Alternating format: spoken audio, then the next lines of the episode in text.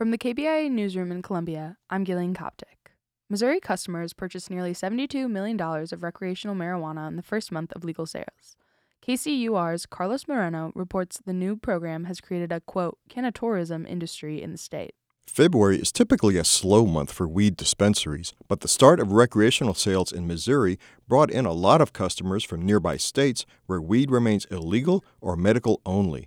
Andrew Mullins, the president of Missouri's Marijuana Trade Association, says that shoppers even came from states like Illinois, where prices and taxes are higher. Some folks had projected that after the first week or so, it would it would tail off a little bit. And honestly, what we're seeing and what we're hearing out across the industry is it's actually the opposite. Mullins says that Missouri is on pace to record a billion dollars in sales this year. For KCUR 89.3, I'm Carlos Moreno. Beginning today, the City of Columbia will start accepting proposals for its next round of distribution of American Rescue Plan Act funding, KOMU 8 reports.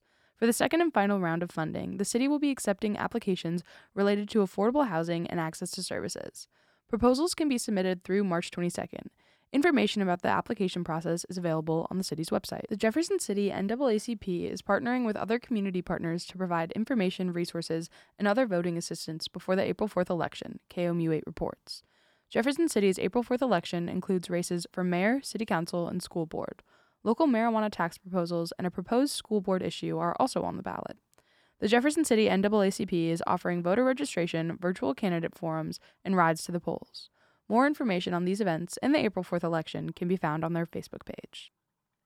Missouri will conduct its annual statewide tornado drill at 10 a.m. on Tuesday as part of Severe Weather Preparedness Week, KOMU 8 reports. Outdoor warning sirens will sound at the time as part of the drill. Any National Oceanic and Atmospheric Administration weather radios set to receive the weekly test will also sound. MU's emergency system will activate, which includes alert beacons across campus, computer notifications, text messages, and social media posts. The National Weather Service encourages everyone to consider what they would do in the event of severe weather and encourages businesses and schools to take this time to review their procedures.